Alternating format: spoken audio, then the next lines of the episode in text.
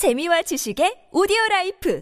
팟빵 안녕하세요. 군사도폭입니다. 지난 3월 10일 새벽부터 주말인 3월 12일까지 우크라이나 동부 전선의 최대 격전지인 바흐무트에서 상황이 급변하기 시작했습니다. 현지 시각 3월 9일 저녁 드디어 계속되던 러시아군의 공세가 돌연 멈춰버렸고 우크라이나군이 이 짧은 틈을 놓치지 않고 수비 병력을 교체해 역습에 나섰는데 교대로 들어온 병력이 이제까지와 달리 매우 강력한 기계화 여단들로 채워지고 있습니다. 이번 교대를 통해 바흐무트 전선 방어에 투입된 것은 다름 아닌 지난해 9월 계속 진격하며 하르키우 전선의 러시아군을 모조리 박살냈던 바로 그 제93 기계화 여단인데요. 지난 시간 이 지역 전황에 대한 소식을 들려드릴 때만 해도 러시아군이 엄청난 피해를 입으면서도 공세를 계속했고 그 와중에 바흐무트 남부의 클리시 치우카 지역에 있는 언덕 하나를 장악해 바흐무트의 보급로 중 하나인 H32 도로와 이 도로상에 있는 이바니우스케 등을 위협하고 있다고 전해드렸습니다. 또한 우크라이나군이 계속해서 병력을 교대하지 못해 매우 지쳐가고 있다 말씀드렸는데요. 그러나 이 클리시 치우카의 러시아군에게 우크라이나군의 반격이 가해졌음은 물론 우크라이나 방어군이 강력한 기계화 부대들로 채워지며 천혜의 요새나 다름없는 바흐무토스카 강을 건너는 러시아군을 모조리 응징해 주말 동안에만 러시아군 측에서는 전사자가 무려 2,100명이나 발생했습니다. 게다가 그 이후 이 바흐무트 지역에서 드디어 러시아군과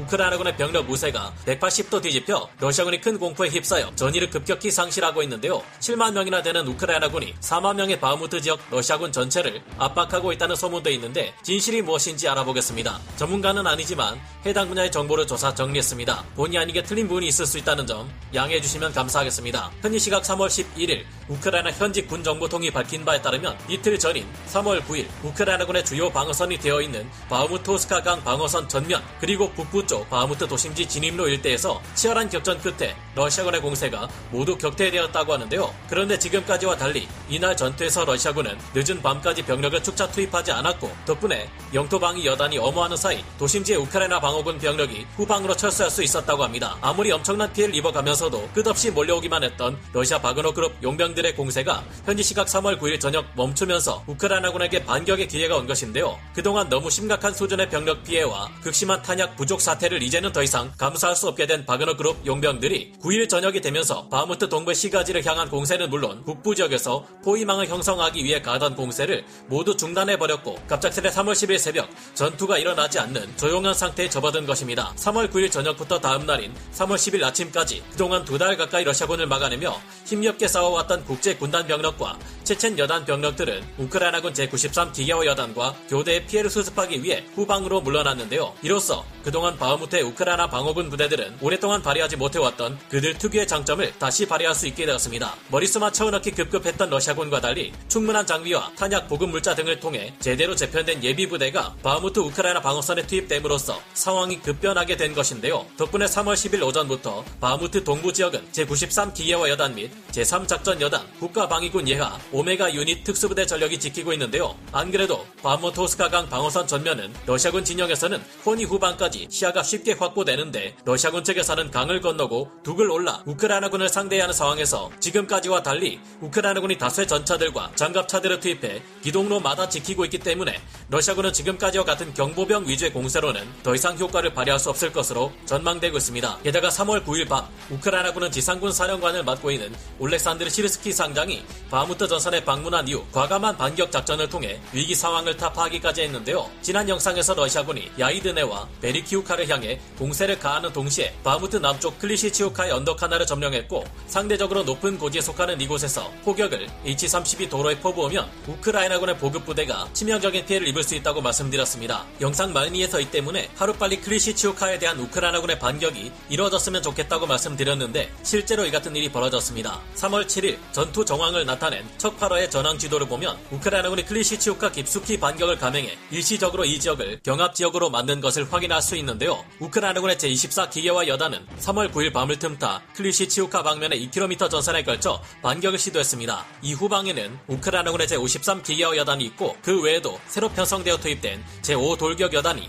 다음 공격을 위해 대기하고 있었습니다. 그러더니 3월 10일 전황 지도에서는 우크라이나군이 두 개 방향에서 다시 한번 클리시치우카를 향해 강력한 반격을 가한 것을 확인할 수 있는데요. 3월 11일 전황 지도에서도 여전히 클리시치우카 방면을 향한 공세가 서쪽에서 발생한 것을 확인할 수 있습니다. 3월 9일 이후부터 바무트 방어선에는 지금까지와 달리 강력한 전차를 동원한 우크라이나군의 기계화 여단 전력과 각종 장갑차들이 투입된 기동 부대들이 상당히 많이 배치되고 있어 화력상으로 큰 우위를 점하게 되었는데요. 여러 OSINT 정보통들은 이것이 단순한 병력 교대 투입인지 본격적인 반격이 슬슬 시작되고 있는 것인지 헷갈리게 하고 있습니다. 이런 계산이 슬슬 나올 만도 한 것이 쌩쌩한 우크라이나군의 예비대 전력이 투입되자 그동안 조금씩이나마 계속해서 점령지를 늘려갔던 러시아군이 크게 휘청이고 있기 때문입니다. 게다가 지금까지 다른 것만은 몰라도 바무트에서 러시아군이 병력의 숫자상 우위에서만큼은 항상 앞서 있었는데 이제는 그것마저도 무너지고 있다고 최근 여러 OSINT 정보통들은 전하고 있기 때문인데요. 현재 일부 친러 OSINT 보도에서는 바무트 전장에서 우크라이나군의 병력 숫자가 엄청나게 증가했다는 소문들이 퍼져나가고 있습니다. 이들은 바무트 전선에 배치된 우크라이나군의 병력 숫자가 무려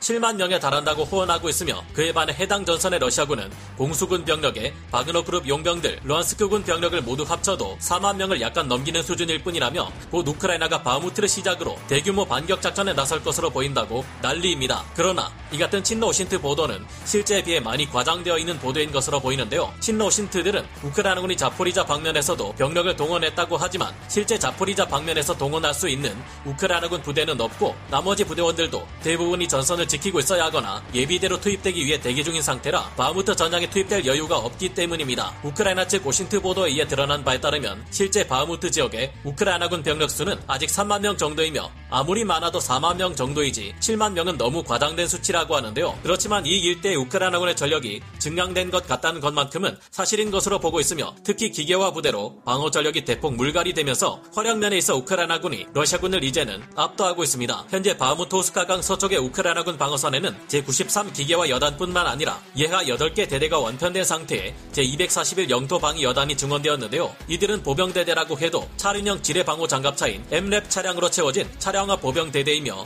대대 한 개당 600여 명의 병사들이 편제됩니다. 뿐만 아니라 바무트 북부 지역에는 제17 전차 여단과 제30 기계화 여단, 제67 기계화 여단, 제12 작전 여단 등이 활동 중인 것이 발견되었습니다. 바무트 남쪽에서는 제4 전차 여단과 제63 기계화 여단, 제24 에이다르 돌격대대, 제28 기계화 여단, 제24 기계화 여단 등 매우 많은 규모의 기계화 여단 전력이 작전 중이라는 사실이 밝혀졌습니다. 현재 800대가 넘는 M113 장갑차들이 우크라이나군에 지원되어 전선에서 활약하는 중이라고 하는데요. 이처럼 화력과 방어력 면에서 크게 증강된 전력이 동원된 여파인지 지난 주말인 3월 11일에서 3월 12일 이틀간의 전투에서 러시아군은 무려 2,100명의 전사자를 기록했고 총 수천 명의 사상자를 기록한 것으로 파악되었습니다. 이틀간의 전투에서 우크라이나군은 바무트 북쪽에 있는 M03 고속도로 축선 일부에서 반격을 가해 러시아군에 피해를 주었고 바무트 도심지 중 동쪽의 주택가 지역과 남부의 평원 지역 등에서 엄청난 수의 러시아군을 상대로 매우 성공적인 역습을 성공시켰습니다. 지금도 바무트 북부 지역에서는 아파트 거주지 등에서 기습하는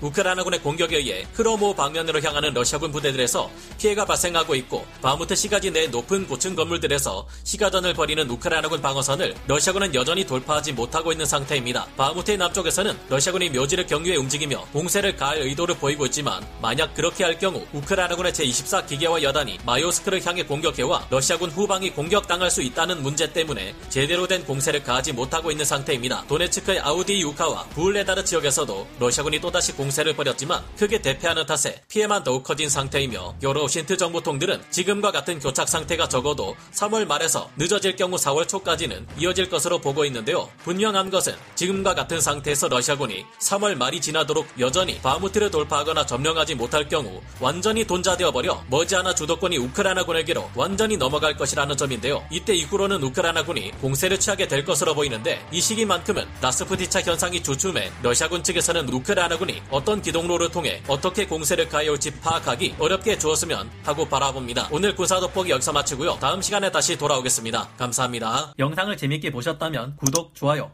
알림 설정 부탁드리겠습니다.